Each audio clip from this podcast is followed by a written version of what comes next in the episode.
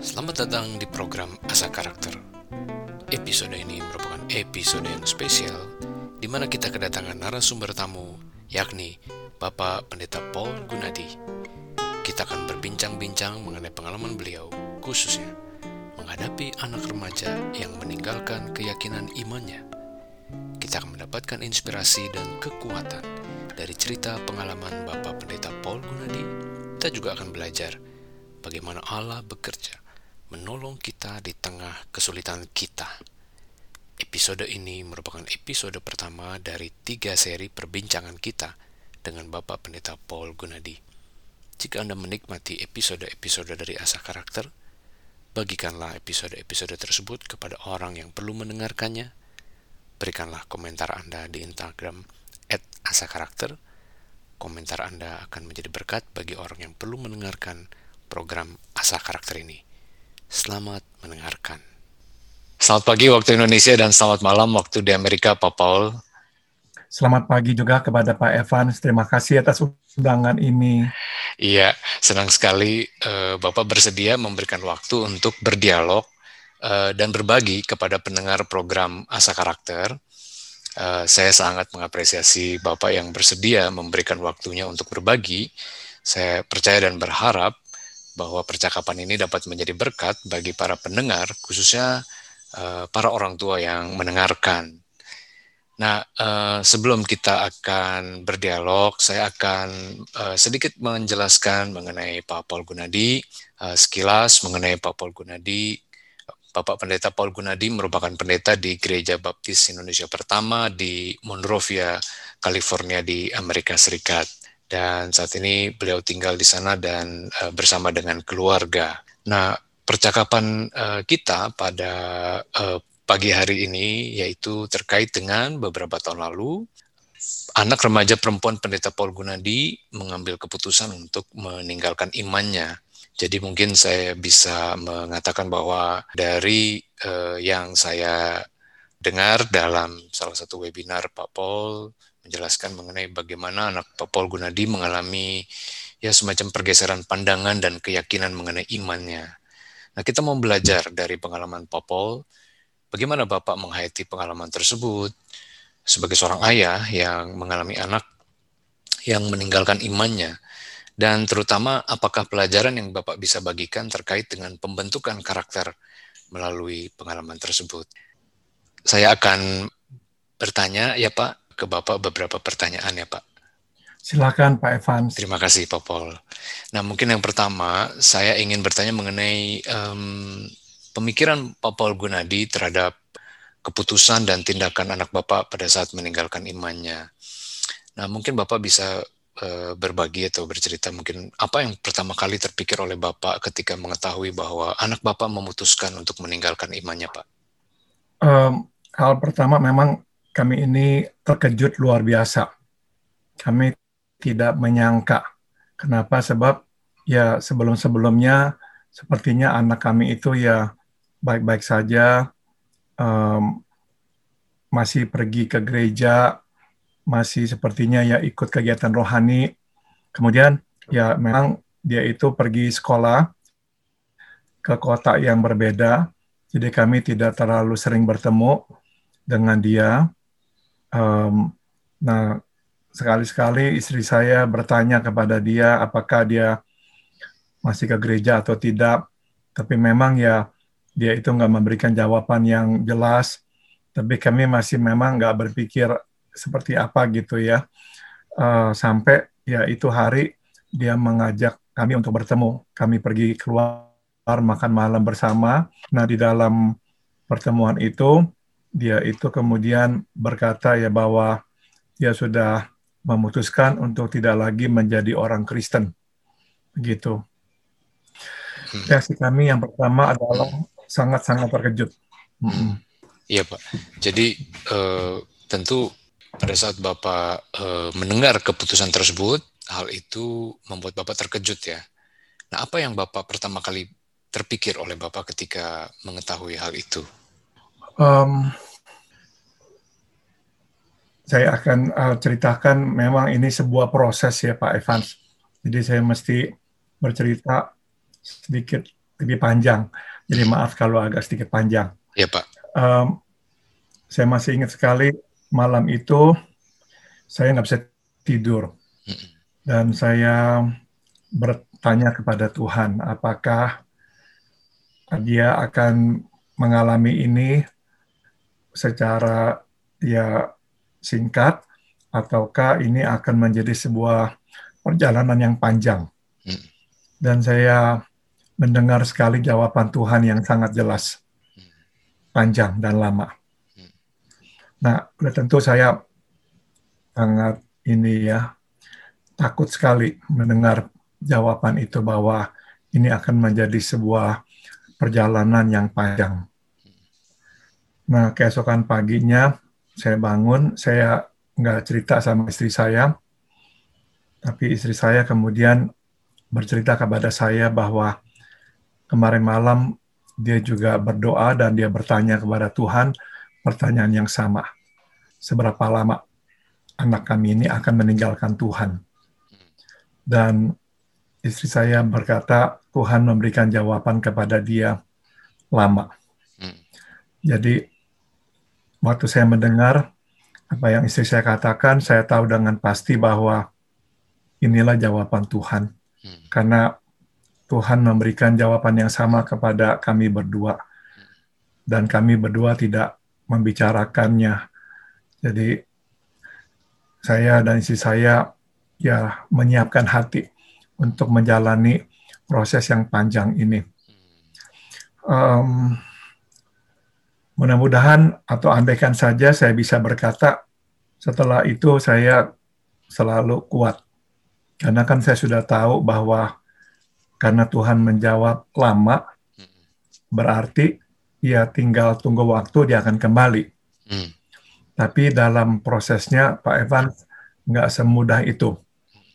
Karena sangat lama, yaitu total tujuh tahun dia meninggalkan Tuhan dan pergumulan itu nggak hanya menyangkut imannya saja, tapi akhirnya mempengaruhi relasi kami juga. Jadi mempengaruhi hidup kami secara sangat drastik, sangat menyeluruh gitu.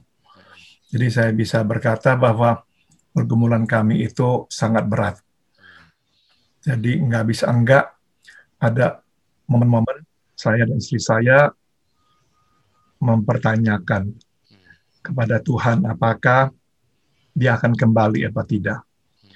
Meskipun ya kami selalu diingatkan akan janji Tuhan bahwa ya dia akan kembali meskipun lama, tapi karena kami tidak tahu seberapa lamanya, jadi ya semasa itu tuh kami kadang bertanya, apakah anak kami akan kembali. Jadi ya kami mengalami goncangan-goncangan juga hal-hal yang lain yang terpikir langsung adalah saya memang mengintrospeksi diri. Kesalahan apa yang saya perbuat. Um, anak saya nggak pernah memang menyalahkan saya atau istri saya. Dia itu ya mengatakan kenapa dia meninggalkan Tuhan uh, karena dia bertemu dengan begitu banyak teman-teman yang baik yang tidak seiman dan mereka ya buat dia tidak layak untuk dikirim ke neraka hanya karena tidak menerima Yesus. Jadi um, ya susah untuk dia itu menerima ya uh, kepercayaan bahwa ya hanya orang yang menerima Yesuslah yang akan bisa masuk ke sorga. Sebab dia bertemu dengan banyak teman-temannya yang sangat baik, yang begitu penuh kasih, penuh kepedulian, tapi memang ya tidak ada agama mereka. Hmm. Seperti Pak Evans ketahui, mayoritas uh, remaja dan pemuda di Amerika ya tidak beragama. Ya. Jadi mereka itu ya ada yang masih percaya Tuhan, tapi ya nggak punya hubungan dengan Tuhan. Ada juga yang sudah nggak percaya bahwa adanya Tuhan. Nah, anak saya ya bertemu dengan teman-teman yang tidak seiman dan tidak mempunyai Tuhan dalam hidup mereka, tapi berkarakter dan berkelakuan sangat baik. Dan rupanya itu menurut dia sangat membuat dia itu tuh tergoncang dan dia tidak bisa menerima bahwa kalau mereka itu tidak akan diterima oleh Tuhan hanya karena tidak percaya pada Yesus. Yeah. Um, saya juga ada rasa marah hmm. karena dia itu nggak pernah menceritakan pergumulannya. Hmm. Anak kami yang kedua juga sebetulnya mengalami pergumulan iman Pak Herman. Hmm. Nah, bedanya adalah masa dia bergumul, dia sering bercerita. Sehingga saya sering berdialog, bertukar pikiran dengan dia. Hmm. Memang bahaskan imannya. Ini juga terjadi semasa dia berkuliah. Um, tapi ya dia itu bergumul untuk mencari kebenaran. Maka ya saya minta dia membaca buku karena dia seorang yang intelektual, jadi saya meminta dia membaca buku karangan C.S. Lewis. Nah dia baca, tapi dia juga membaca buku-buku filsafat yang lain. Nah itu mungkin membuat dia jadinya ya uh, terombang-ambing hmm. karena ya dia membaca buku-buku filsafat, tapi dia juga membaca buku-buku C.S. Lewis Nah dia ya kayaknya terayun-ayun gitu. Hmm. Namun selama proses itu dia berdialog dengan kami. Jadi kami tahu apa yang terjadi. Hmm. Kami tahu waktu dia memutuskan nggak mau ke gereja dan sebagainya. Kami tahu karena dia memberitahu kami. Hmm. Dan dengan anak kami yang ketiga ini kami tidak tahu apa-apa. Sepertinya kami nggak diberikan kesempatan sama sekali untuk bersuara. Hmm. Karena dia sudah langsung memutuskan tanpa mempertimbangkan kami. Jadi ada perasaan marah. Hmm. Ada perasaan marah kenapa kok nggak mengindahkan sama sekali perasaan kami, kok nggak mengajak kami bicara gitu. Hmm. Meskipun ya dia memberitahukan kepada kami alasannya yaitu karena ya dia tahu keputusannya itu akan mengecewakan kami, tapi ya ya dia tahu dia mesti bicara dengan kami. Jadi akhirnya dia untuk waktu yang lama nggak berbicara dengan kami, dia menunda semua itu. Namun sewaktu dia berbicara, ya dia hanya menyampaikan keputusannya hmm. secara sepihak. Jadi kami atau saya per, pribadi merasa nggak fair gitu. Hmm. Sebab sebelumnya hubungan kami dekat. Hmm. Jadi kok nggak sama sekali mengajak kami bicara pergumulannya apa, jadi ya nggak bisa nggak saya juga akhirnya berkesimpulan sepertinya memang dia sendiri jauh-jauh hari udah menetapkan hmm. hati untuk meninggalkan Tuhan. Hmm. Jadi ya kenapa dia nggak mau bicara dengan kami karena dia juga mungkin nggak mau nanti keputusannya itu berubah. Yeah. Jadi ya saya melihat adanya memang unsur kesengajaan nggak mau bicara dengan kami karena memang sudah memutuskan untuk membuang imannya. Hmm. Jadi um, ya jadi ada ya perasaan marah yang terpikir saya ini salah juga hmm. dan ya memang tetap sampai hari ini pun meskipun anak kami tidak pernah sekalipun menyebut saya salah atau istri saya salah atau apa gitu bahwa kami berandil di dalam keputusannya, tapi saya tetap ya um, ya menerima bahwa ada kemungkinan ada hal-hal yang saya perbuat, meskipun dia nggak mengatakannya kepada saya, dan ada andilnya yang saya lakukan yang membuat dia meninggalkan imannya. Yeah. Nah itu yang akhirnya membuat saya memutuskan untuk meninggalkan pelayanan akhirnya Pak Evans. Karena setiap kali saya membaca firman Tuhan di Timotius ataupun di Titus tentang ya syarat-syarat seorang penatua ya, yaitu seorang pendeta sebetulnya.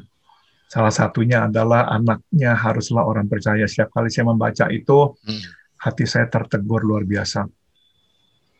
Jadi ya saya memang memberitahukan kepada gereja saya juga memberitahukan kepada sebuah yayasan di mana saya terlibat dalamnya.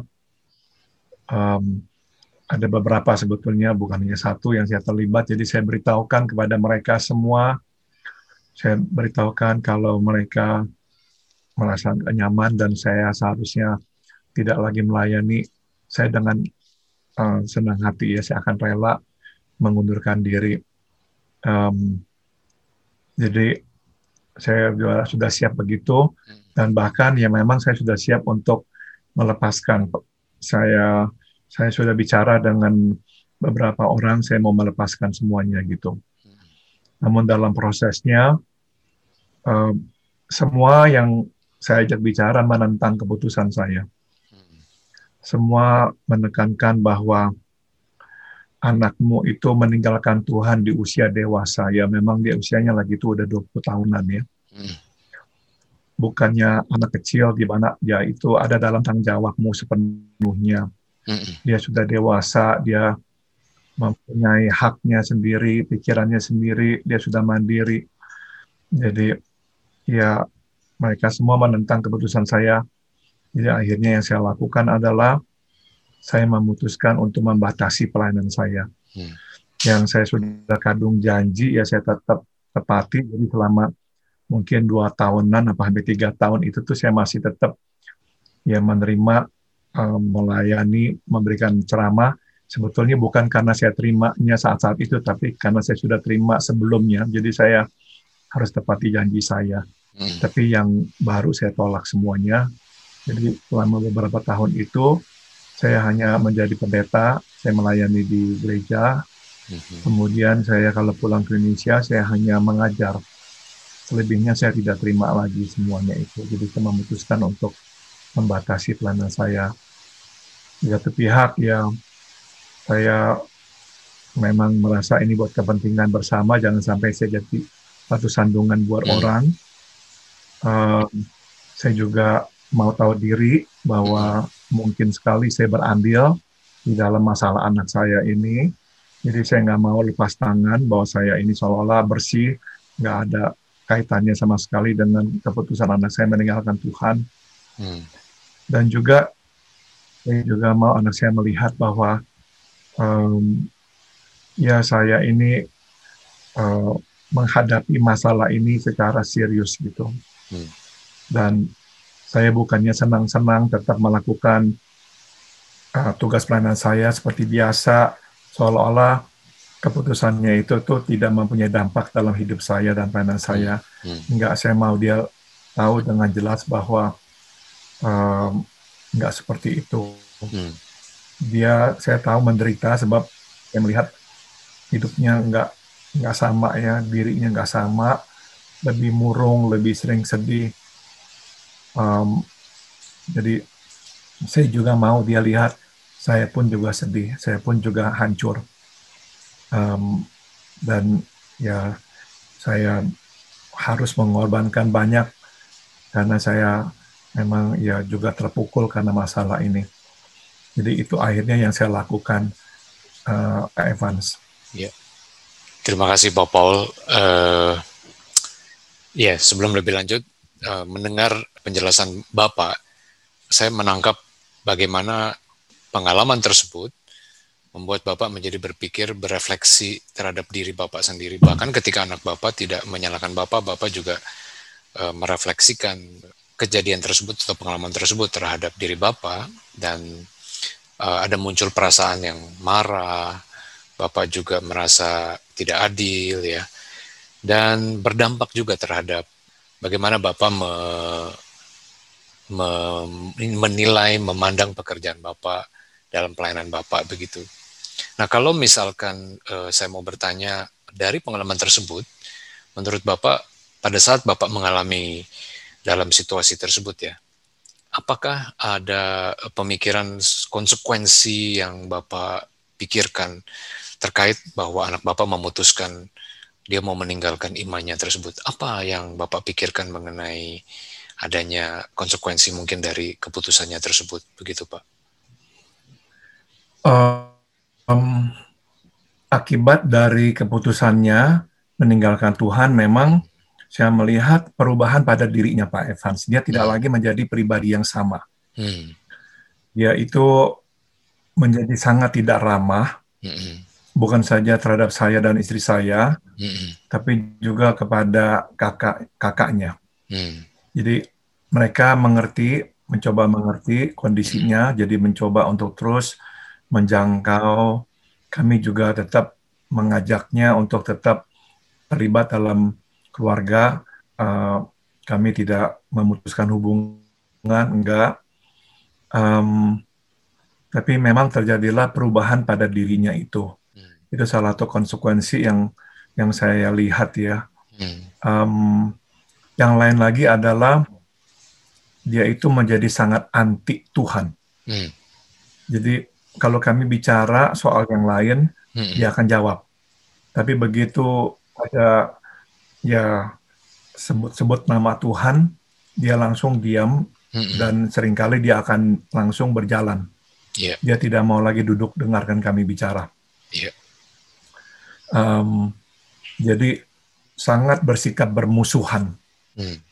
Jadi makanya saya meyakini masalah ini masalah rohani sekali ya. Mm. Jadi masalah ini ditunggangi oleh kuasa jahat menurut saya. Hmm. Nggak bisa enggak ya saya melihat itu. Hmm. Sebab ya kadang saya suka berpikir gitu. Apakah yang Tuhan pernah lakukan kepada kamu yang begitu jahat ya? Hmm. Sehingga kamu harus memusuhi Tuhan seperti itu. Hmm. Seumur hidupnya dia hanya sebetulnya menerima kebaikan-kebaikan Tuhan.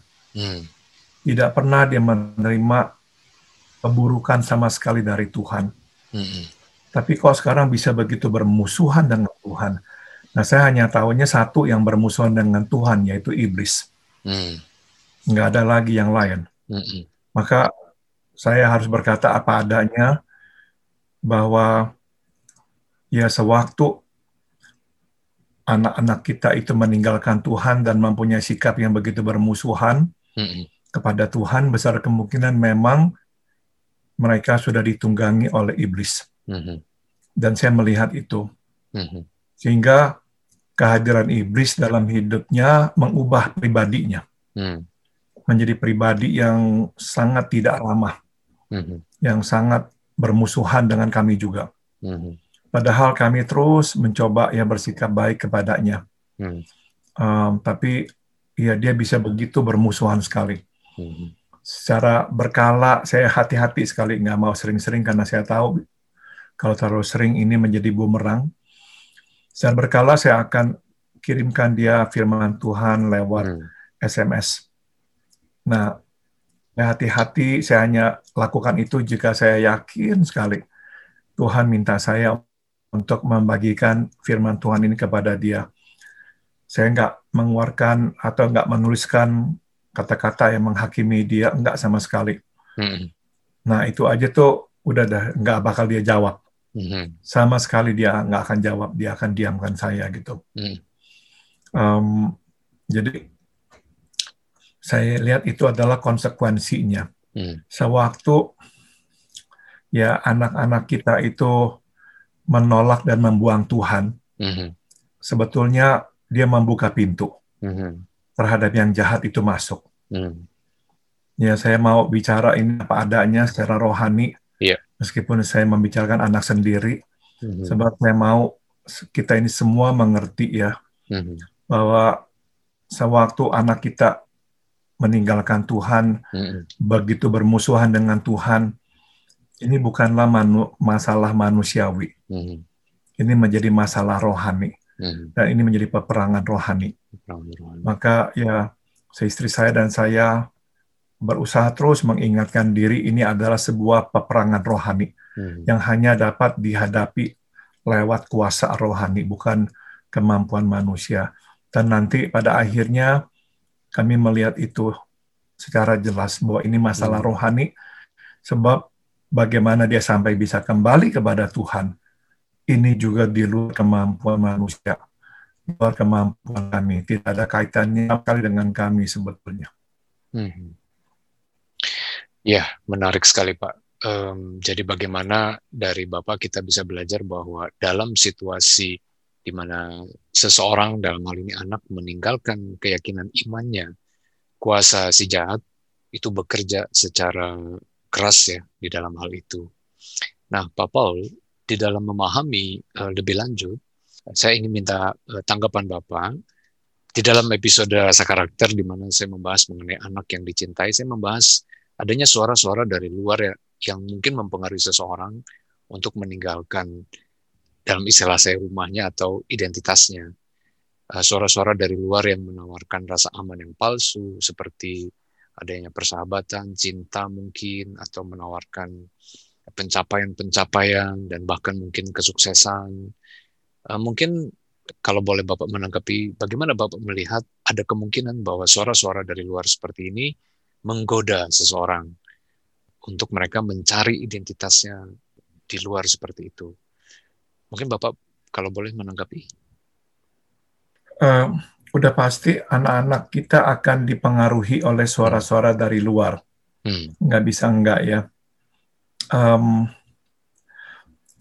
kalau saya ditanya ya, um, apa tuh mungkin faktor terbesar yang menyebabkan anak kami itu um, akhirnya rentan hmm. Untuk berubah, untuk dipengaruhi dan sebagainya. Um, jadi memang keputusannya itu untuk meninggalkan Tuhan, saya melihatnya itu berawal cukup cukup jauh gitu, cukup awalnya itu cukup uh, lama mm-hmm. sebelumnya itu terjadi. Mm. Kami kan uh, pindah ya dari Indonesia kembali ke Amerika uh, di luar rencana kami karena kami tidak ada rencana kembali ke sini. Tapi saat itu anak kami yang paling besar sudah di sini kuliah. Kami berpikir dia bisa mendapatkan tunjangan dari negara, tapi ternyata nggak bisa. Jadi kami harus kembali ke sini supaya nanti anak saya itu menjadi tanggungan kami lagi. Terus kami nanti yang memohonkan tunjangan, baru dia memperoleh tunjangan. Jadi keputusan kami pindah itu mendadak. Nah, dia itu bertumbuh dalam lingkungan yang sangat hangat. Sekolahnya itu, teman-temannya di sekolah baik, sayang dengan dia, semuanya itu anak-anak Tuhan atau kebanyakan anak Tuhan sehingga dia juga bertumbuh secara iman. Um, nah, tiba-tiba dia tercabut dari lingkungan itu, sehingga itu aja menjadi pukulan yang berat buat dia gitu. Nah, kebetulan pindah ke sini Amerika, dia itu tidak bisa masuk di gereja. Um, ya kebetulan ya teman-temannya itu dari lingkungan tertentu dia itu jadinya orang luar sehingga nggak pernah bisa masuk. Jadi selama beberapa tahun kami di sana tuh dia mengalami kemunduran sebetulnya secara rohani. Dia kehilangan komunitas rohaninya sama sekali. Itu kira-kira tiga tahun. Nah anak saya yang kedua, yang kedua juga akhirnya mengalami goncangan dan krisis rohani di saat yang sama. Jadi memang saya bisa ya katakan kepindahan kami ke sini, kemudian di sini nggak bisa masuk ke dalam komunitas rohani seperti lagi di Indonesia, itu menimbulkan kekosongan dalam hidup mereka. Nah, akhirnya setelah tiga tahun saya di gereja itu, saya pindah. Nah, anak-anak saya akhirnya pindah lagi ke gereja Indonesia. Nah, di sana sudah lebih masuk sebetulnya. Dia udah lebih baik, diterima baik, dia bisa bertumbuh bersama-sama dengan baik namun memang nggak bisa enggak ya uh, kekosongan itu udah terjadi Pak Evans. Um, dan itu memang menambah kerawanannya, kerentanan mereka gitu. Nah, di dalam kondisi itulah saya yakin suara-suara itu menjadi lebih keras gitu, lebih lebih lebih kuat mempengaruhi mereka di dalam yeah. kekosongan itu. Yeah. Um, kemudian um, anak saya ini ya karena terbiasa dengan teman-teman yang baik yang dalam Tuhan. Mm-hmm. Nah sampai dia tingkat dua kuliah masih tetap tinggal dengan kami. Nah, tingkat tiga dia pindah. Di situlah dia pertama kali itu benar-benar hidup bertemu bergaul dengan teman-teman yang yang tidak seiman. Nah, ini yang saya kira membuat dia sangat-sangat rentan. Jadi akhirnya melihat teman-teman begitu baik dan sebagainya, ya bukannya mencoba untuk ya mengerti ya Tuhan dengan lebih dalam juga jadinya yang hampir terlalu cepat ya menghakimi orang dan sebagainya tapi dia ya akhirnya berbaliknya kejauhan malahan membuang imannya hmm. tapi ya saya kira kenapa ya karena dia tidak mempunyai pengalaman ya hmm. bergumul berteman terekspos dengan teman-teman yang tidak seiman.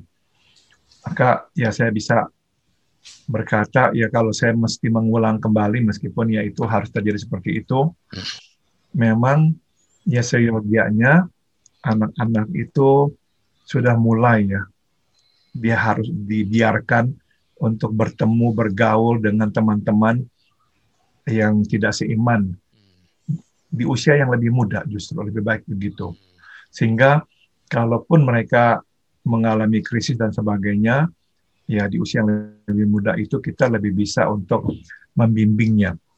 Um, jadi ya saya tadi menjelaskan ya apa tuh yang menjadi kondisi mereka sehingga suara-suara dari luar itu begitu kuat bisa mempengaruhi mereka. Yeah. Nah, saya simpulkan memang karena sedikit banyak mereka terlindungi ya. Di dalam lingkup yang terlalu kuat, uh, terlalu aman, terlalu uh, nyaman buat mereka. Hmm. Sehingga suatu mereka keluar dari lingkup itu, sepertinya mereka kelimpungan gitu. Yeah. Um, ya selain dari itu, saya juga berkata memang um, bagaimanapun juga dorongan kita untuk sama dengan lingkungan itu kuat. Mm. Di Amerika mayoritas remaja pemuda itu memang tidak lagi beragama, hmm. tidak mempunyai agama, ada yang sudah menolak Tuhan 100%. Jadi kebanyakan anak-anak kita ini waktu berkuliah di perguruan tinggi yang memang bukan Kristen, itu mayoritas teman-teman mereka memang adalah bukan orang yang beragama. Hmm. Nah, jadi sudah tentu ya orang-orang itu mempunyai uh, kebiasaan-kebiasaan hidup yang juga berbeda Nah, anak-anak kita itu nggak bisa enggak ya akan harus berhadapan dengan perbedaan-perbedaan itu, cara-cara pikir itu. Nah, kalau mereka minoritas dan dikelilingi oleh teman-teman yang begitu banyak yang tidak searah, tidak se, se, uh, uh, seiman, nah udah tentu ya pertahanan mereka biasanya biasanya akan akan jebol gitu. Hmm. Makanya uh, persentase anak-anak Tuhan yang kehilangan iman sangat tinggi sekali di sini.